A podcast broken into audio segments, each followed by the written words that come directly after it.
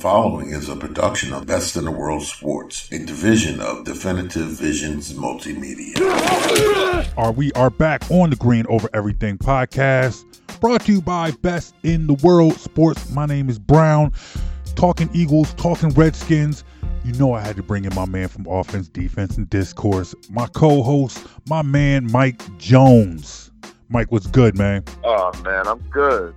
Are you excited about this? You pump? We talked about the excitement over football uh, earlier this week on Offense, Defense, and Discourse, but now we're here. The game is almost here. The game is less than is is pretty much within forty-eight hours. Game is Sunday.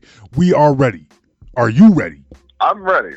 The Eagles have not actually seen this much anticipated offense on the field yet. Defense, we've seen most of them. But the offense, the offense has been withheld throughout the preseason. You haven't seen your starting quarterback. You haven't seen your entire offensive line. The play calling has been very bland.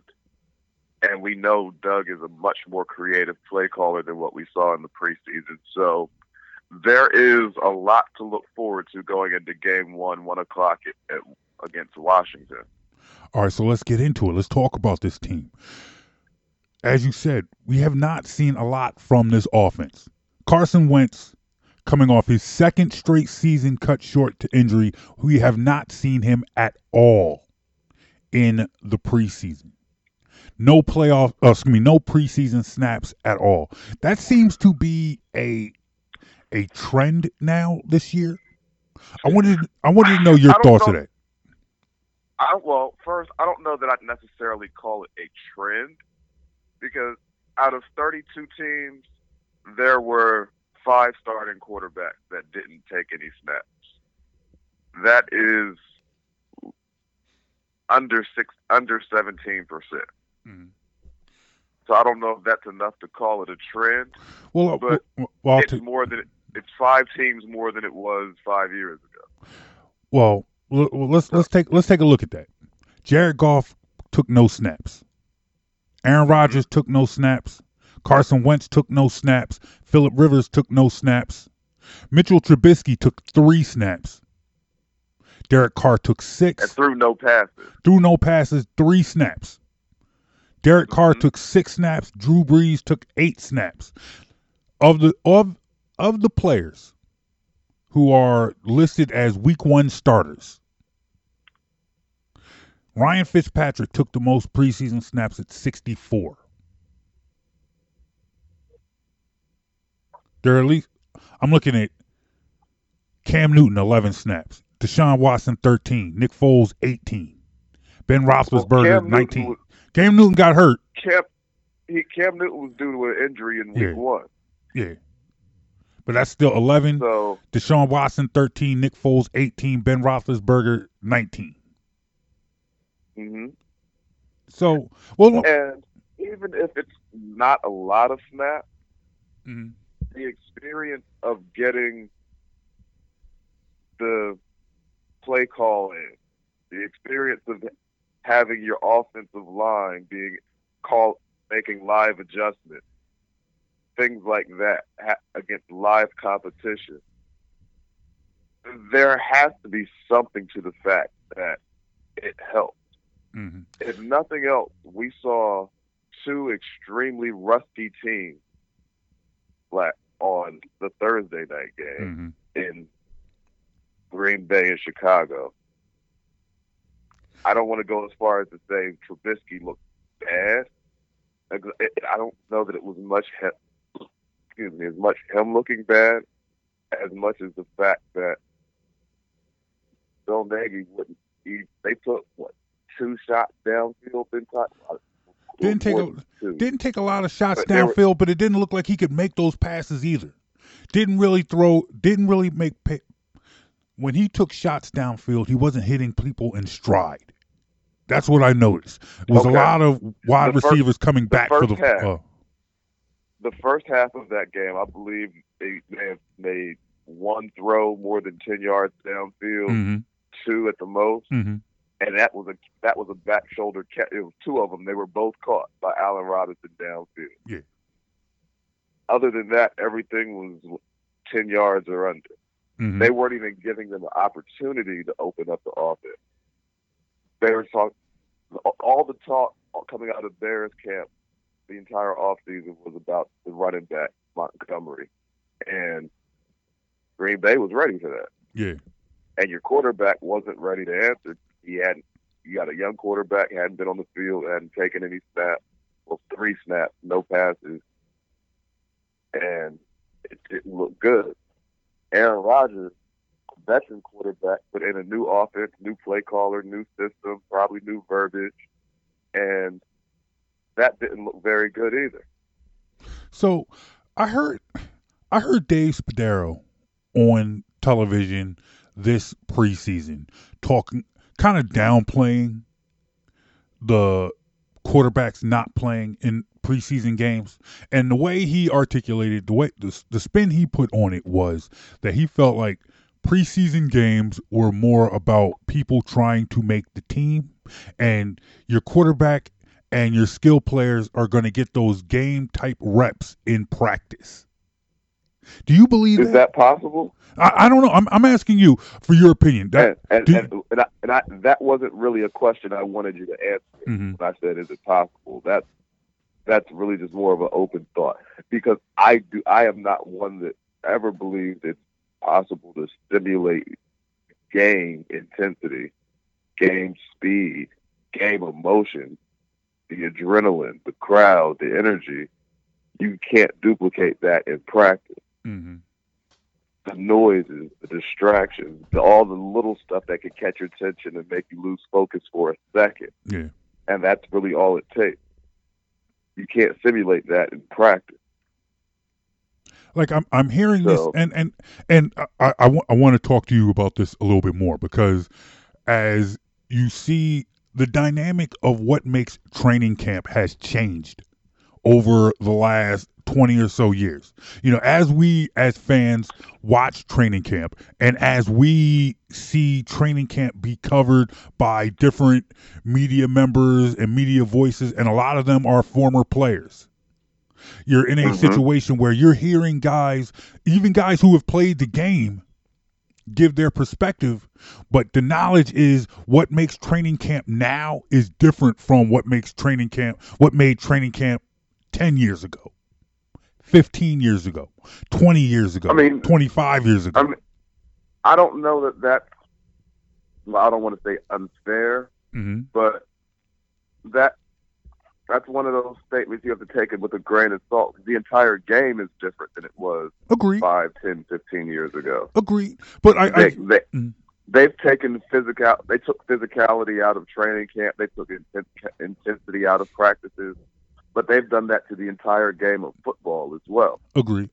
Well, the, the point the point that I'm trying to make here is I'm hearing a team official talk about getting those game reps in practice, mm-hmm.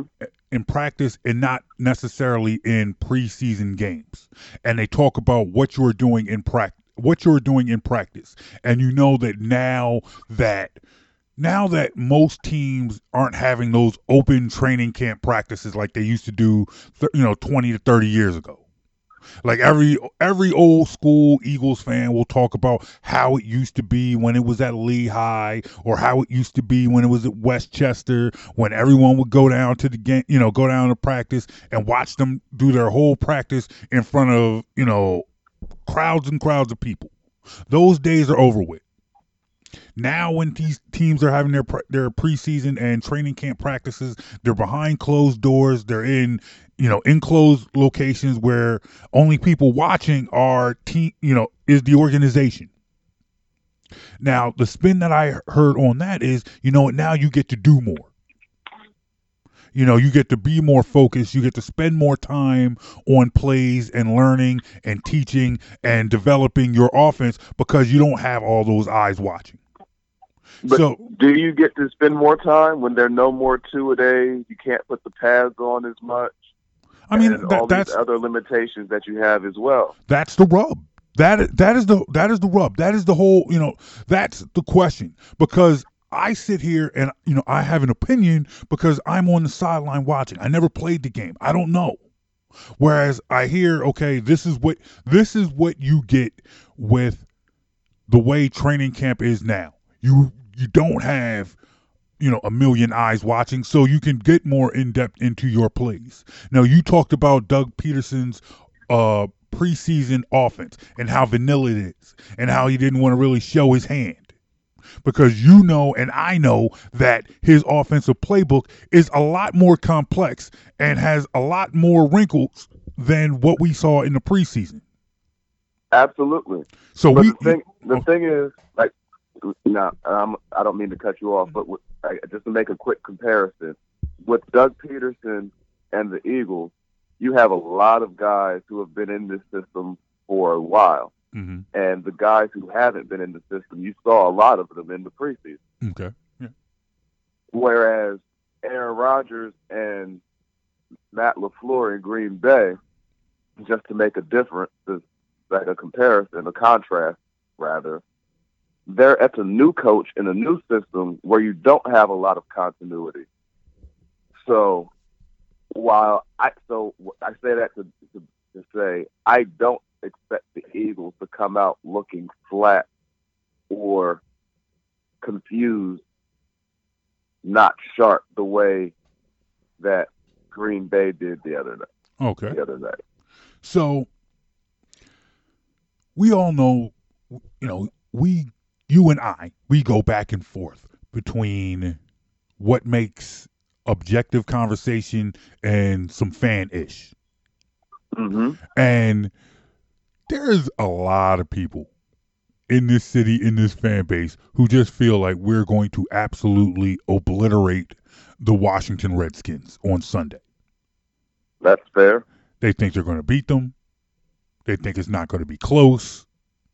And mm-hmm. they, you know, I, I've heard people talk about, um, I've heard people talk about that uh, Monday night game. We remember the, the Monday night game with Mike Vick. At one point this week, I believe Vegas was giving the Eagles nine and a half points. Mm-hmm. That's a huge spread. Mm-hmm. So huge. I, I, I want to ask you, because you're probably one of the most objective people who loves to partake in some fan-ish from time to time, but you can be objective, and I respect that about you. Do you think those... Those expectations that the Eagles will absolutely annihilate the Redskins on Sunday, is that realistic? Okay. And that's the reason I brought up the Vegas spread. Okay. The Vegas spread is never, never, never, and I'll say never one more time, mm-hmm. never, based on emotions or fandom. Yeah. It is cold-hearted calculation. Those guys are in it to make money. Mm-hmm. So if they're giving the Eagles nine and a half points, you can say it's pretty fair to expect the Eagles to win big. Okay. I who's the, who is the Redskins quarterback? Redskins quarterback will be Case Keenum. Mm-hmm. What happened the last time you remember him playing against the Eagles? It, it wasn't pretty. Okay. That Minnesota Vikings team that he was starting for mm-hmm. was much better than this current Redskins team. The receiving core was better. The defense was better. The offensive line was better. Trent Williams is not in Washington right now. Mm-hmm. They don't have a, a legitimate starting left tackle. Because they thought, why would they? They thought they were. They came into the offseason planning to have one of the best ones in the league. So their plan was not to address that position. This Washington team is severely flawed. The one thing they do have going for them is a decent group of running backs.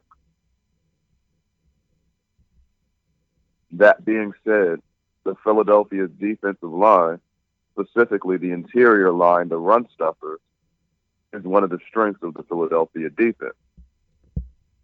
This will be a difficult game for Washington. difficult game for Washington.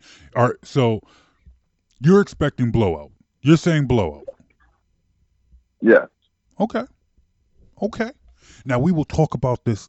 We will talk about this game a lot more in this program. I got Mikelle Ramos from the Rolling with Ramos podcast coming up a little bit later. We will talk to her. We will break down everything about everything about this game from the Washington perspective, because I, I have some questions about Washington and what they're going what's going on down there. I don't understand what's going on with this Trent Williams situation. I don't even know how they got to that point. If you got if you got a uh, starting wide, if you have if you have your young quarterback in tow, your quarterback of the future, how are you beefing with your starting left tackle? I don't understand that. But we but that's a whole bunch of stuff we'll get into later. Also, guess what? I got Jovan Alford coming back to the show from Total Sports Live. He will break down this. Uh, he will help me break down the Eagles going in and the expectations, especially with their free agent pickups, because a lot of people are talking about Miles Sanders. There's a lot of excitement over Miles Sanders, but they still got Josh Howard as well. How good can this offense? How could can this offense be? And that's how I want to. Br- that's what I want to bring Mike Jones back into the conversation. You see the moves that they've made. Jordan mm-hmm. Howard. They they bring in Jordan Howard. They draft Miles Sanders. Mm-hmm. Got bring back Darren Sproles. Bring back Darren Sproles. Bring back. Uh, you bring back uh, Deshaun Jackson. Mm-hmm. Dallas. Drafts- Dallas Goddard is another year. Side. You bring in Arte- Dallas Goddard. Yep. Ertz, Jeffrey. Weapons everywhere. Weapons everywhere. How good is this offense? How good is this Philadelphia Eagles two thousand nineteen offense? How good is it, in your opinion? How good is it? Yes. Well, obviously that remains to be seen. Mm-hmm. But with the pieces in place, if Carson Wentz returns to form from twenty seventeen, where he's just making plays and distributing the ball to whoever is open and letting the offense work for him, this potentially could be one of the most dangerous offenses you've seen post Greatest Show on Turf. Mm. That's high praise. It's very. That's very. That's very high praise. Something that scares me, that is, that has seemed to scare me about Doug, especially early in Carson's career. We know Carson is talented. We know that he can make a lot of plays, and we know he's a very smart. He's a very smart quarterback. We've talked about that in the past. His football like his football I Q and his decision making. But I feel like sometimes Doug puts too much pressure on Carson. Like, you know what he can do, so you you kind of put your eggs in the basket of Carson Wentz making something special, as opposed to putting the pieces around him to take that pressure off of him so he doesn't have to do everything every time. They were able to get it right in two thousand seventeen. You know, you had wide receivers that could take the top off a defense in a Torrey Smith. Mm-hmm. But you also had you also had running backs who could pound the ball when you needed to. You had a LeGarrette Blount who, when you didn't need, you didn't need your quarterback to make some spectacular play on third and short to keep the chains moving. You had a quarter, you had a running back that you could just drop back and hand off to, and he could run right over the tackle. And it seems to me like this team on paper, and I say this days before we play a game, days before we play our first game, this is what I am looking at. Now I'm looking at a Miles Sanders and a Jordan Howard. Mm-hmm. So, you know, two young players who can who can power the ball if you need them to. And by all report, and by all reports, Darren Sproles still looks quick, and Corey Clement cannot be forgotten. Oh, Corey! If healthy, he's a very serviceable back as well. Yeah, Corey Clement. Corey Clement is no slouch. Miles Sanders, you know, Miles Sanders is young, with a ton of upside, and Jordan Howard is twenty-four years old. You know, it's like yeah, twenty-four. twenty-four years old. And then you bring back a Deshaun Jackson to play alongside, you know, Alshon Jeffrey, Nelson Aguilar. Nelson Aguilar played better when he was in the slot, when you had that downfield threat like a, a Torrey Smith. So now, you know, of course, Torrey Smith's not coming back. If I can, you know, if I may invoke the the spirit of Rick Pitino, Torrey Smith's not walking through that door. But guess who did? Deshaun Jackson, probably still one of the fastest wide receivers in the game. And no disrespect to Torrey Smith, who was a good player for the Eagles, Deshaun Jackson is an all-around better receiver. Yes. No argument there. No argument with that. So, and I, I don't want this to be understated. The depth in the wide receiver group. Yes, you have those top three guys in Aguilar, Jeffrey, and Jackson. But please don't overlook our, the rookie Arcega Whiteside, mm-hmm. who has looked better than I expected he would in the, early in the pre in the preseason and training camp. That kid can play. That kid can play. So, and then there is one, the former number ten, Matt Collins, who, if healthy, has also been a decent receiver for the Eagles in the past with good size and speed as well. So you have good wide receivers, but you have running backs good enough to get the job done. I think we've all watched because Doug, Doug is Doug. And in the end, oh. as good as, as good a coach as Doug is, Doug is still a disciple of Andy Reid.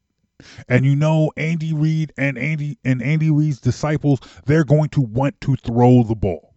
They always will. They always have. Doesn't mean they can't run the ball. Doesn't mean they won't utilize the run. But if they, you know, if it seems like the run isn't working, they're going to go to the pass. So you have certain, at the no. very least, serviceable running backs. So hopefully you're not going to find yourself in that position. Well, I will say this about Doug Peterson.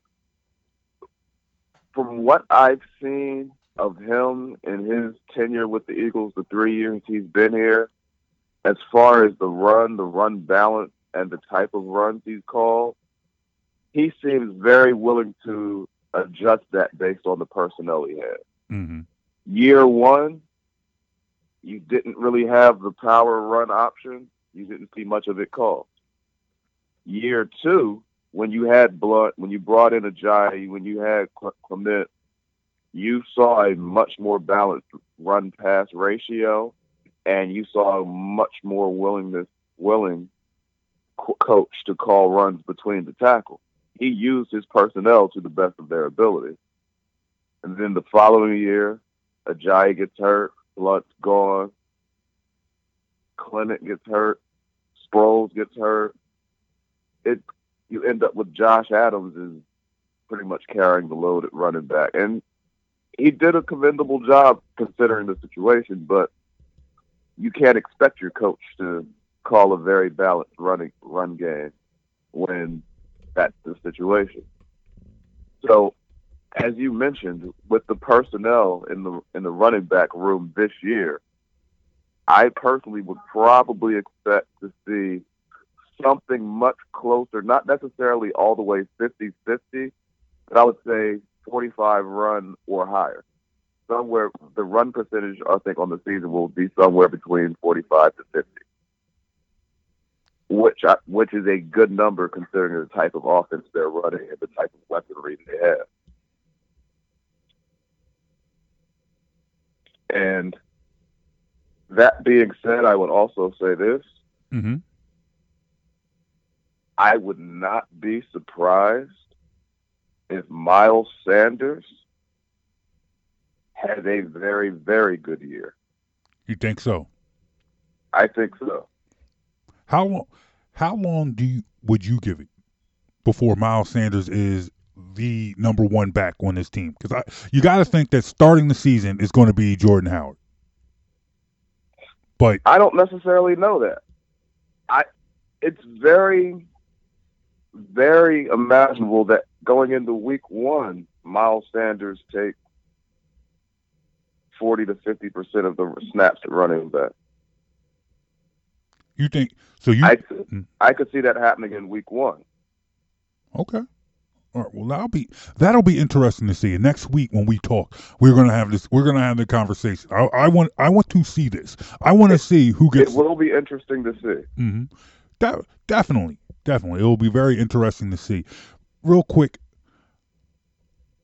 you you've seen the moves that they have made, but there are also moves mm-hmm. that they did not make. Namely at the linebacker position. Do you see that? Do you think that is the most glaring weakness on this team going into the season? It is, but I think I also think it's manageable. Okay. If the guys that are on the roster, namely Nigel Bradham, can remain healthy throughout the season, mm-hmm.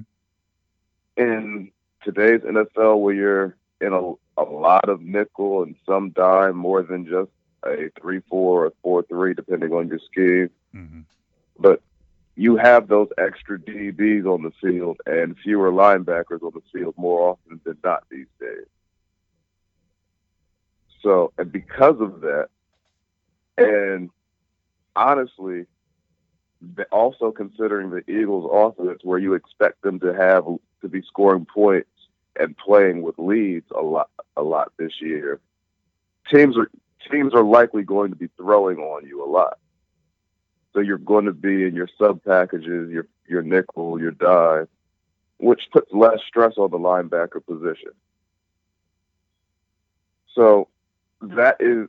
The linebacker position is definitely not a strength for the Eagles, but I do think it's something that can be managed.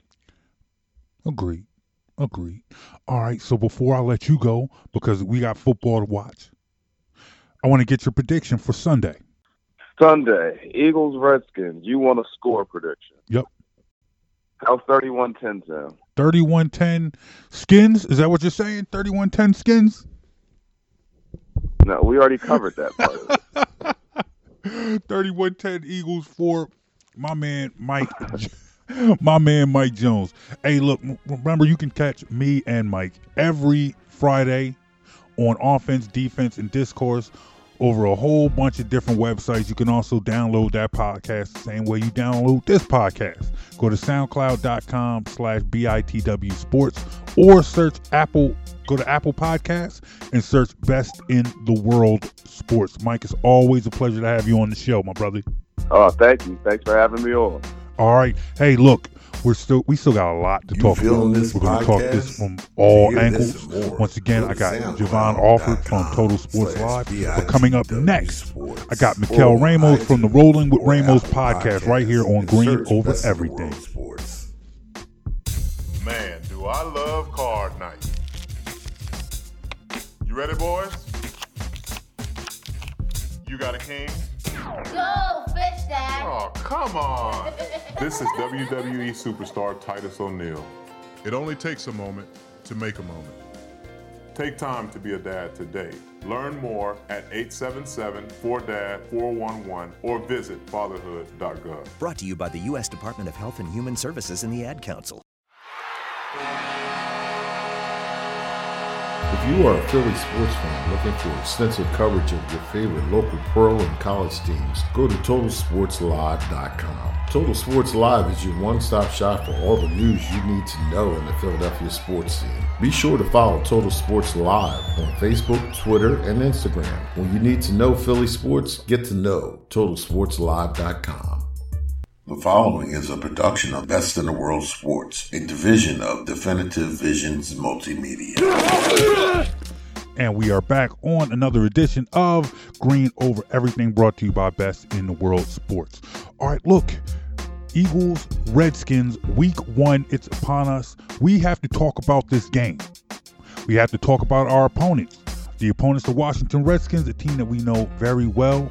Not a lot of high expectations from the national media, but I need to get deeper into this. I need to understand our opponents. We need to understand our opponents. So who do I talk to when I talk about Washington Redskins? I bring in Mikelle Ramos from the Rolling with Ramos podcast down in the D M V. Mikelle, what's going on?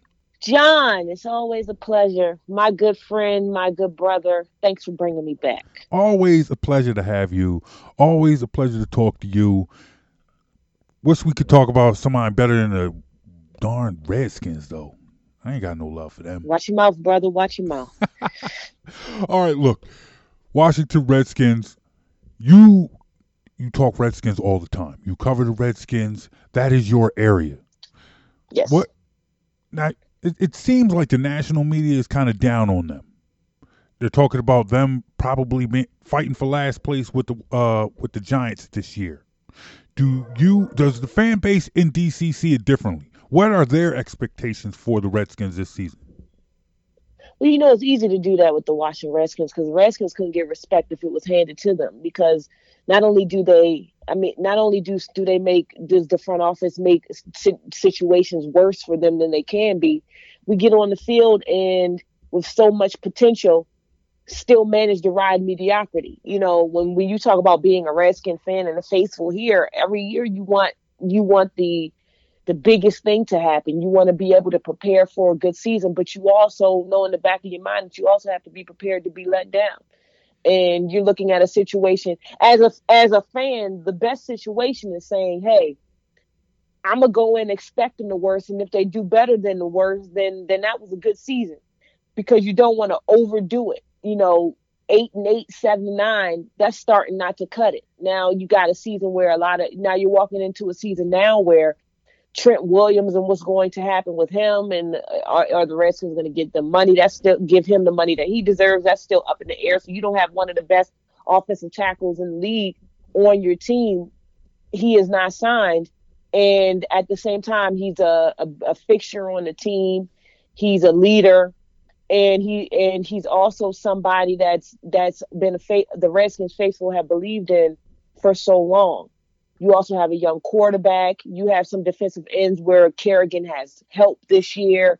You have a lot of pieces that on paper the Washington Redskins can look good. Can Jay Gruden push it, pull it together for once? And now he has all these pieces lined up. How is it going to look? But at the end of the day, you can't be surprised that everybody expects mediocrity and, and the worst out of the Redskins, because that's what they give them every year. Now, you talked about Trent Williams. At As a fan, do you expect him back? Do you still feel like there's a chance that this relationship can be repaired? Or do you feel like it's time to cut bait? It's time to make, you know, maybe move on? Like, where do you stand as, as far as Trent Williams is concerned? I don't think Trent Williams wants to go anywhere. I think he likes, he loves being in the burgundy and gold, but at the same time, when healthy, and he is healthy, Trent Williams is one of the best um, tackles in the N F L. Um, and you have to pay him. He's, like I said, he's been a fixture in this league. He's been a fixture in Redskins Redskins land for so long. How do you not pay him? How do you how do you sit there and say and have the audacity to say that you can't work something out? I think this has played out too long. I think it's it's been drawn out, seems like forever. I think, and I'm positive, that the Redskins will do what they have to do to put Trent Williams back on the field. If if it does not happen, it's very unfortunate, and it's also a predic- predicated on how the Redskins treat certain certain individuals that have been staples for them for so long. It's not it's not an opposite ideal to look at the Redskins and see how they treat certain personnel and see how they treat certain players and, and, and that have played for them so long. So on one end, you're like, okay, if it does not happen and nothing is signed, then you know, this is on the, this is the unfortunate matter of what happens with that that Redskins front office and their inability to do the right thing. And then in a bigger scale, it's also what happens in front offices in Washington, D C. They don't know how to take care of the people that have been there for them for so long. But I'm I'm, I'm going to continue to have faith, and hopefully Trent Williams will be in a uniform this year and he can um be there and a part of the team and bring something to it, because it's nothing without Trent Williams. Now, this is what I don't understand, and I, I I say this as somebody on the outside looking in. You're still a young team. You've just drafted what you hope to be is your quarterback of the future. The quarterback of the future is on is on your roster right now. Why go through this with your starting offensive tackle? Probably one of the best offensive tackles that you've had for, in years. Why is it like, why now? And it, it, does this does this frustrate the fan base as mu- as much as it seems to confuse people on the outside looking in? Because I'm sitting here, I'm like, okay, you got Dwayne Haskins. If you watch Dwayne Haskins in college, you know that there's a good possibility that he's the truth. What do you want to do when you have a good young quarterback? You want to protect him. So here you have your quarterback of the future in tow, and your your best offensive lineman is at home waiting on a deal. Like, like how do you get to this point? It's the Redskins way. Listen to everything you just said. Mm-hmm. This is this is Redskin normality. I, he sh- it shouldn't have even lasted this long for him not to be signed. Whatever he's asking for, just give him the money. It doesn't make sense to everybody else around around around us. On the outside looking in, people that shouldn't even care. You're a whole Eagles fan, and you're looking at it like, what the heck is going on? Mm-hmm. And the N F L world is looking like, what the heck is going on? And then inside, when it comes to the inside of how we feel, everything you said makes sense. You got a young quarterback. You looking toward the future. You got an offense that's looking like everybody's healthy, that it can do something. You, you, you're looking at them saying that we have one of the top defenses in the league. You got a, you got people that's trying to open the door to believe in the Washington Redskins, but they can't even sign one of the best tackles in the N F L.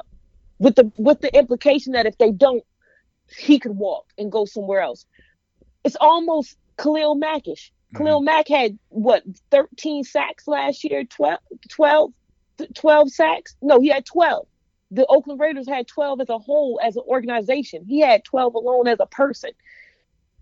Look what Trent Williams can go up somewhere else and do somewhere else when he's not respected. Mm-hmm. I wouldn't be surprised. Uh, so let's move on to the coach then. Jay Gruden now had three straight three straight seasons with no playoffs. I'm looking at the Redskins' first four games, first five games, in fact. You got Eagles, you got Cowboys, you got Bears, you got Giants, you got Patriots. It's not easy neither. Woo! So you have a court. You have a you have a coach who has not won. Your starting offensive tackle is home watching the games on television. Case Keenum is your quarterback. Case Keenum, eh. You know, it's like, yes, he's, he's had some serviceable years. He's also had some stinkers. But you're looking at a, as as someone who covers the Redskins, how much of a hot seat is Jay Gruden on, and what happens in his first five games if nothing goes right? Because, you're, I mean, yeah, I see the Giants on the schedule, and the Giants are a dumpster fire too, but that's still a trip to New York. So anything could happen. You could be looking, I mean, you could be looking at oh and five to start the season. oh and five, one and four, two and three. Is Jay Gruden on the hot seat, and should he be? Two and three is manageable. Two and mm-hmm. three actually isn't bad. Mm-hmm. Now you're talking one and five, oh and five, two and three, three and three. If we go four and five, that's even better. Mm-hmm. So two and three is manageable. Two and three is enough to get you out of the situation. Oh and five, Jay Gruden. Let's be real. Jay Gruden has been in the hot seat for how long now? I mean, is but, he is he on the hot seat because he keeps coming back? I mean, this is what, year four? I think he keeps coming back because I don't believe that anybody has believed that he he's had the power which he's wanted to have. I mean, look at the last couple of years. He's they're guys that he didn't draft. It was all Mc uh and, and Sean. And it was all a McVay situation, and then you're looking at Scott McLuhan, and so so you're looking at situations that he hasn't totally controlled. Walking into this year, this is a situation where you can say that this is him. This is what. We're looking at you to be the leader. We're looking at you to be the guy to show everybody who the Redskins are and put together put together your offense, put together your team. This is it for you. Mm-hmm. This is the make it or break it year for him, because all the other years he was kind of a background player. This year he's a, he's in the front. So he's he's been in the hot seat, but with the implications that he can continue to come back because because of those things. Now you're in the hot seat because you're in the hot seat. People don't people don't want to continue to lose in the nation's capital. It's a reoccurring role that we've seen so many times. People don't want to continue to lose. And if he starts this season zero and five and one and five, if it looks anything of a tragedy and a catastrophe, which is already what everybody expected, oh, Jay Gruden got to go. Mm-hmm. Let's talk about your quarterback situation. How confident are you in Case Keenum? And were you someone who believed that Haskins should uh, start from the uh, beginning of the season? I think Haskins is showing a lot of a lot of youth. He's showing a lot of flashes of what the future can be. But do you you have a young quarterback that's looking good, but do you really want to put him in that situation off the break and off the gate? Mm-hmm. Case Keenum is not bad, but Case Keenum, if he manages enough, can control everything around him. But it's also Case Keenum. And we all seen what happened in in Minnesota. Mm-hmm. Who's to say that that was just luck? But um you know, let, let's under center. The Redskins don't really. I mean, we we change quarterbacks as much as we change shirts, so it's never it's never a stable situation when it comes to quarterback. Don't be surprised if things don't go Case's way. If Case ain't the way, um, Haskins could have a, a early early entry if the panic button is hit. Uh, let's jump over to the other side of the ball. Def- it looks like it it's going to fall on your defense. Always, you know, it's all, always. You, well, one, you always have to worry about Ryan Kerrigan. He's been an evil killer for the last couple of years. Does not matter who's in front of him. We, you know, I've I've watched him eat the lunch of of Eagles offensive linemen on more than one occasion. So he's always a problem. You're going to have Josh Norman in that secondary. We got old friend of this team, uh, D R C. But then you also picked up Montez Sweat. So how, how you know, tell me about this Washington defense. How formidable is this Washington defense, and does that have people excited down there in the nation's capital? They're talking about one of the top defenses in the league if they can stay healthy. You're talking about a Ryan Kerrigan that now all he has to worry about is pass rushing because he has help on both sides. Mm-hmm. That is a problem. I hope that everyone is getting their offensive lines ready for a, a, a, a Ryan Kerrigan that can just roam. That's going to be a very interesting thing. It's it's it's very exciting, but again, it, the, the the the the the play on the field has to show that. Again, it, we got to see it in real time. Again, it's up to the Washington Redskins to show everyone that they can be in conversations of good fortune. Again, we got to play some football. I mean, you're talking about three divisional games at the beginning of the season. It don't get no better than respect and proving yourself right there. Mm-hmm. First month of the season, you got you have your whole division. You got three your first three out of your first four games are division opponents. So no matter what, so no matter what happens, you know, I mean, this is just this is going to be the measuring stick right out the gate for the Washington Redskins, and it looks like it's going to fall on it's going to fall on that defense to pick up the slack. Now, what what are your expectations for this season for Washington? Hell, we win in the division going to the Super Bowl. Okay, um, ladies and gentlemen, I I I, I, I think uh. Our time is up. Yeah, I think our time is up. Uh, apparently, I, I don't know who this woman is I brought on the show, but, the, you know, found some crazy woman. I don't know what she did with Mikelle Ramos, um, but uh, we're, we're going to find that out, and I'm going to get her on, or at least get somebody sane. But re- re- really, though, I mean, I mean, I, I guess that's, I mean, that's the funny thing about about being an N F L fan. Because you got thirty-two teams, and for the most of them, about at least thirty of the thirty-two teams, you got thirty of the thirty-two fan bases of N F L teams believe their team will be there first weekend in February. N F C East, and in the N F C East, it gets even more funkier because mm-hmm. everybody believes.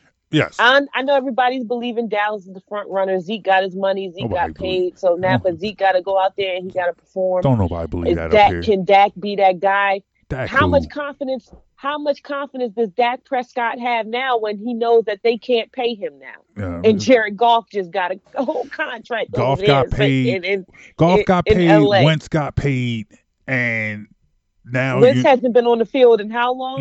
Mm, but he got his bread. In how long? But he got his but money. He got, so, his, he got his money, and he got he got his money first. They got it, that deal first. So now Goff, you know, you know, Goff is going to want to wanted to top uh, Wentz, and he did. And now you're sitting there looking at Dak, and you know Dak's going to want more money than Goff and more money than Wentz. And now you've give, you know, you if you're Jerry Jones, what do you do? So that's, and then you know, Saquon's going to have to run amok down mm-hmm. in New York, yep. and that's rebuilding. And then you got, and then you got the little teeny tiny Redskins right in the middle that can go. They can either be four and ten, mm-hmm. or they can be eight and eight. They could be seven and eight, eight and eight, nine and nine and se- nine and seven, or something like that, mm-hmm. and go for the division. So where do you think? For right now, mm-hmm. I'm gonna stay. For now, I'm gonna say eight and eight. Eight and eight. With the implications that can it can be better, and we can be fighting and actually giving giving either get into the wild card or give the Dallas Cowboys a run for their money at for a run for their money for that for that division title. Because let's be real, if the, the Cowboys are the front runners, they have everything in their way. Mm-hmm. It's always Cowboys' way to self-destruct somehow somewhere. Yeah. They're gonna figure. Cowboys gonna figure out a way to cowboy. Now, real quick, I got two two quick questions before I let you go. Eight and eight. Third in the division, don't make the playoffs. Does Jay Gruden get fired? Yes. Okay. I ho- I hope so. You hope so. All right. Enough is enough. Enough Stop is enough. Stop calling the same guy in and do the same stuff all the time. All right. And finally, your prediction for Sunday. Do you have to ask that question? Yeah. You know the answer. Mm-hmm. You know the answer. Yeah, I just want to hear you say it. Redskins, oh, twenty seventeen. Cool. twenty to seventeen Redskins. That's your prediction. Yes. Oh boy! All right. Well, I I will definitely be calling you back. So, well, you know, it will, I'll, I'll tell you, if you don't hear from me on Sunday, that means your prediction was a little more accurate than uh I wanted to believe.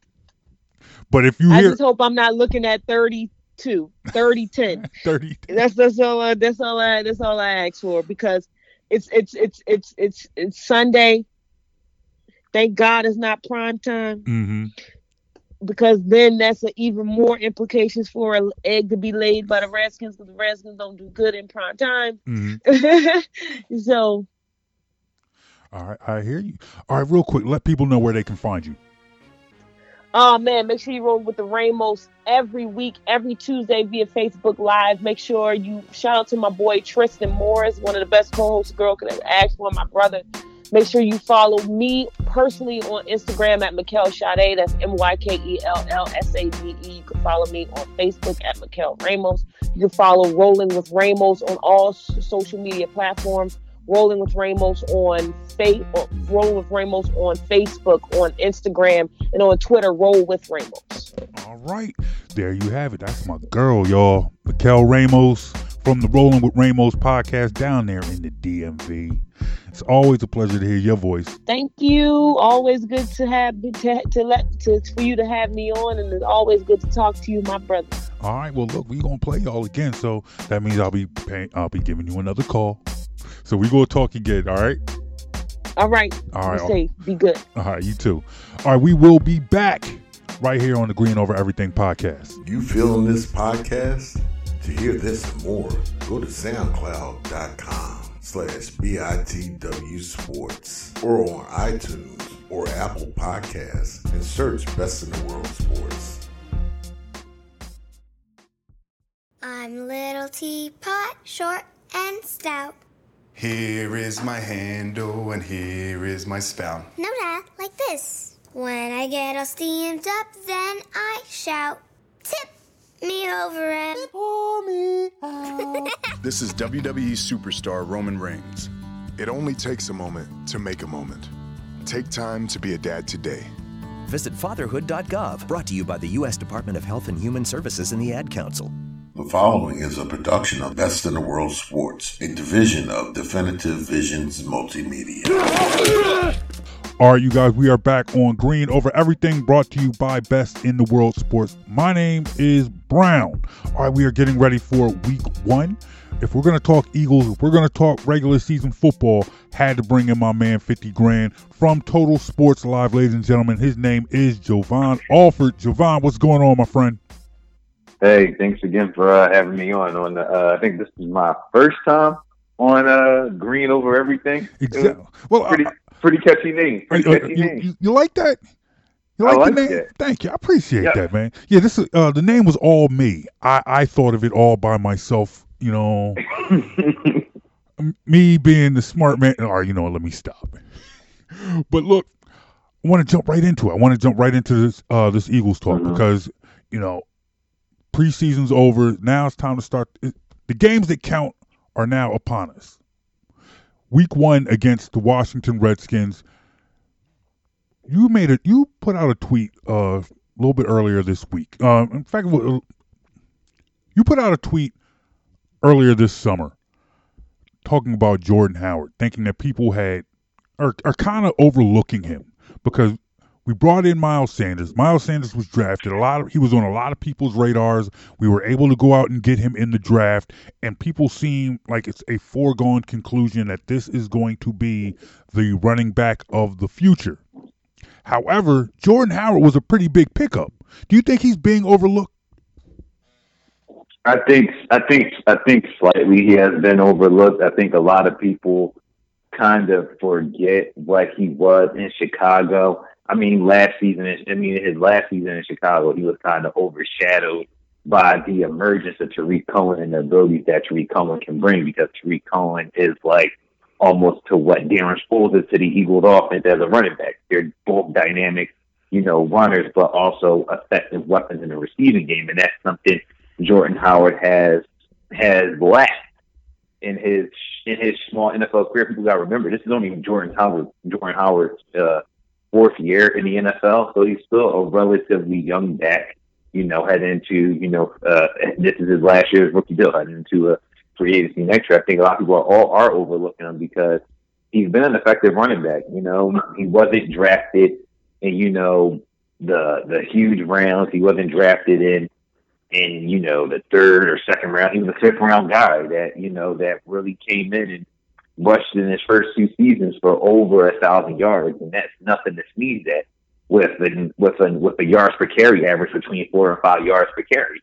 That's nothing to sneeze at. A lot of running backs coming out of the fifth round, or just a lot of young running backs in general in their first two seasons, can't really duplicate that type of performance unless you're talking about, you know, the Ezekiel Elliott's of the world or, you know, Saquon Barkley, guys of that ilk. So I think a lot of people are looking over him because they're so excited. And I think it's because they're more they're more likely just excited about what Miles Sanders can can bring to the table, and, and you know, and, and everybody should be excited because Miles had a productive career and a, a great, you know, last season at Penn State when he became the man after Saquon Barkley left. But I think people still in in, in this day in this day and age of the N F L, you need to have a nice running back by committee, and you need that bell cow, that guy that can carry the workload. And I think Jordan Howard can prove to be that guy uh, in the Eagles offense. Now, you brought up the fact that Jordan Howard's on the last year of his rookie deal. You know, we're still talking about a kid. A kid. Jordan Howard's twenty-four years old. Mm-hmm. And, you know, he's still he's still a very young guy. Do you see him playing out more of his career here in Philadelphia, being here in Philadelphia past this season? You talked about him being on the last year of his rookie deal. Could he be here longer than that? It it honestly depends. It depends on, I think it depends on how the season goes. You know, if Howard can return to that form of twenty seventeen, twenty sixteen, then I definitely think it's a possibility. And it also depends on, you know, what do you get from Miles Sanders? Does Miles Sanders continue to take that leap Uh, that everybody expects them to be? Like, you see a lot of people, you know, on Twitter, social media, they expect, and even fantasy football people, they expect Miles Sanders to become R B one in the in the, in the Eagles uh, in the Eagles lineup. They expect him to be that guy to to get the majority of the carries. So I think it honestly depends. Uh, uh, how just how the season, you know, progresses. Okay. Sticking with free agency, we were able to bring in Jordan Howard, but we were also able to bring in or bring back Deshaun Jackson. In your opinion, was that the biggest free agent pickup of this team? And if not, what was? Was Deshaun Jackson the biggest free agent signing? Mm. Uh, that's a, that's a, that's a, that's a good one. I mean, you can easily, you can easily say that it was, because you look at the, you look at the Eagles wide receiving core uh, last year. I think the top, you know, your top three wide receivers you were looking at, if I'm not mistaken, were um, Alshon Jeffrey and Nelson Aguilar and Jordan Matthews, right? If I'm not mistaken. Yeah. Because last season seems like a blur. So you had a, a solid collection group wide receivers to go with the tight ends, but what you were missing from that, from that, uh, from the, from that wide receiving core was a certified deep threat. And mm-hmm. a lot of people thought, well, at the trade deadline, you need to find some way to get that deep threat. You gotta address that need, and they didn't. They didn't necessarily address that. Mm-hmm. They, they, they, also, they eventually got a guy who was a slot guy in Golden Tate, who was just pretty much he was he was just Nelson Aguilar, you know, because Aguilar was your slot guy.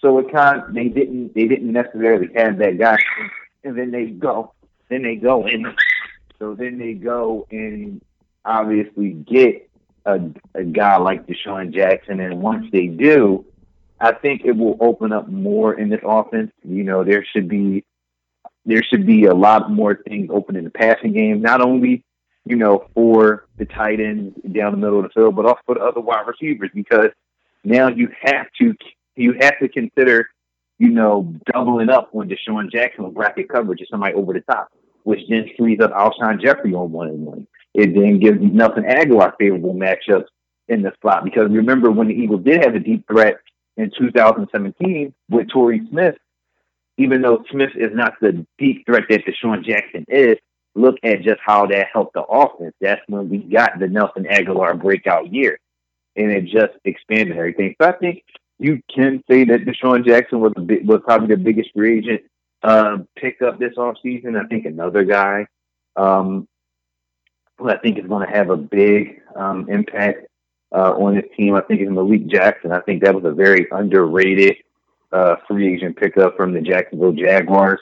The Eagles' defensive line helped defensive line depth. That's something that they need. They need depth on that D-line, because we saw last year, just in general on the defense, how they were decimated by injuries. Yeah. And they didn't have Timmy Jernigan for most of the season. So you're dealing, you're, you're trying to help Fletcher Cox, but you're having, you know, Uh, you're having, you know, Trevion Hester, you know, kind of play next to him. And, you know, that's not, that's not ideal. So now you help Fletcher Cox, you give him a, a, a, a great compliment next to him. Malik Jackson, who has, who, who was a dominant and a solid player in Jacksonville, part of that defensive line. So that should help him out. And then you also have depth behind him as well, with Timmy Jernigan coming back. And then you add a Hassan Ridgeway as well behind there. So I think the defensive, I think Ridge, I think, um, excuse me, Malik Jackson was another, you know, nice pickup uh, for the Eagles in free agency as well. Talking Eagles, talking week one with Jovan Alford of Total Sports Live. We've talked about what they added on offense in Deshaun Jackson and Jordan Howard. We've also talked about what they added with on defense to their line with Malik Jackson.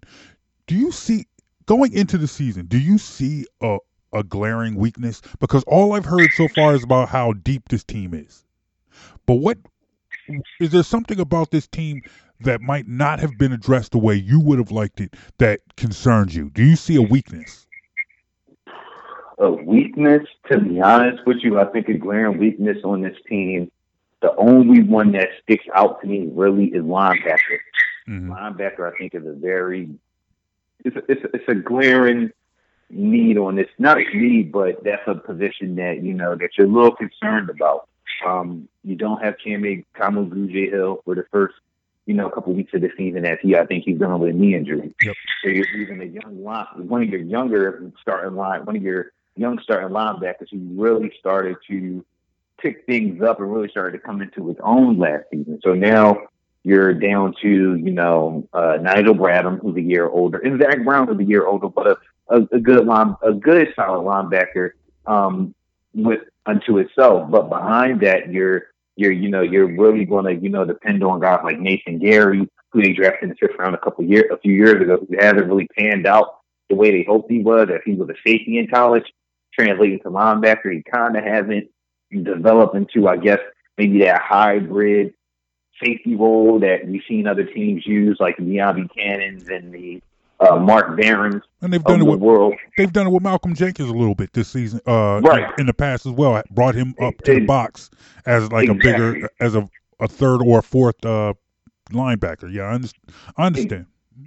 Yeah, exactly. So you have him, and then you also have the young guy, the undrafted free agent, T J Edwards, and then L J Fort, a backup, you know, Uh, depth linebacker. So I think linebacker, you would have to say, is a, is a, is a position that's a little weak and a position of concern because you can't really afford, you know, with Grugier Hill out, you can't really afford to have either Bradham or Zach Brown get hurt because then, like you said, we're digging into the depth, you know, of possibly having a young guy, T J Edwards or Mason Gary start, and then you're moving back to you're moving back to what the Eagles used to do in twenty seventeen. Which they, when they had linebacking issues, you know, well, not issues, but they didn't have necessarily depth. You saw a lot of, you know, two linebacker set, uh, big nickel situations where you're having, like you said, Malcolm Jenkins playing closer down to the line and adding that additional, you know, D B to play in the backfield.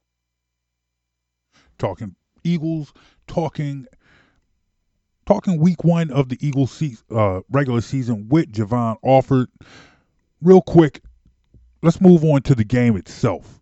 A lot of people mm-hmm. are are predicting a blowout. A lot of people. Um, it, it, I don't want to say cocky, and when I say this, I'm not talking about the team itself. I'm talking about the sentiment of the fans. Mm-hmm. There doesn't seem to be high expectations for the Redskins this season.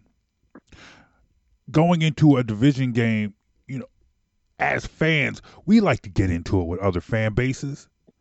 Right. And I don't even hear a whole bunch of Redskins fans talking. So a lot of, uh, there's been a lot of talk like this game won't be close. Do you echo that sentiment or, or do you think that, or, or do you think otherwise? When you look at this matchup coming up on Sunday, do you see blowout or do you see close game? I...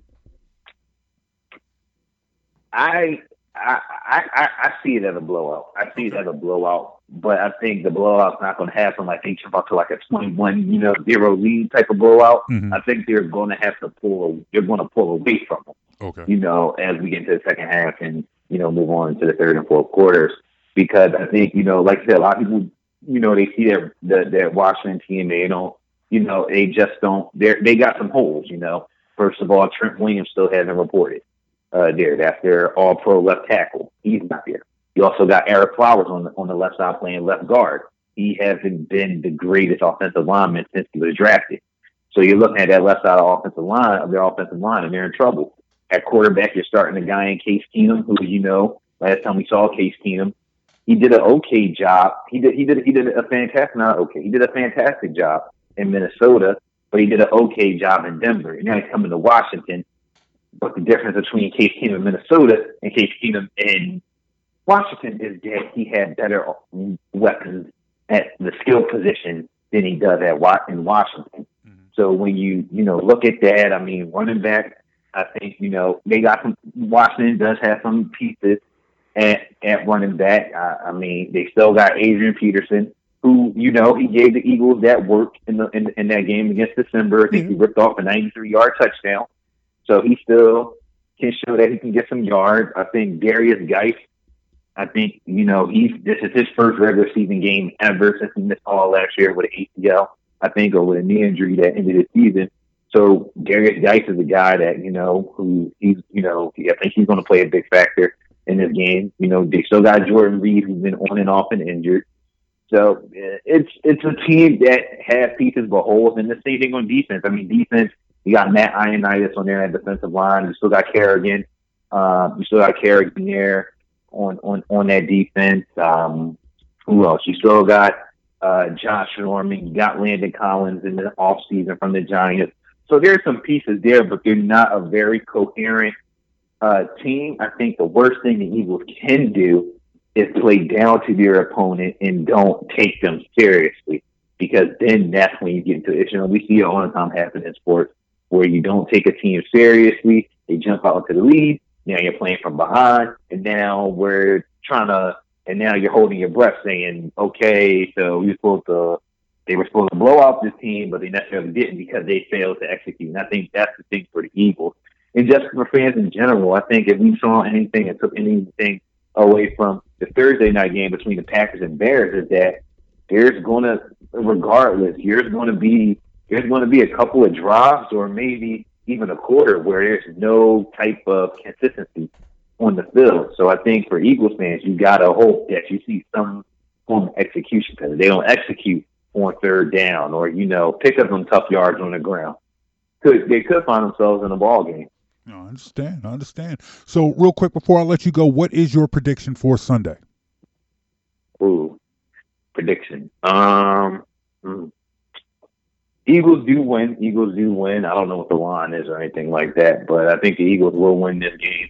Um, I think the final score will be, I'm going to say twenty-eight to ten. I think the Redskins do muster, I mean, the Washington professional football team, I think they do muster ten points uh, against the Eagles uh, defense, but I think it'll be twenty-eight ten Eagles.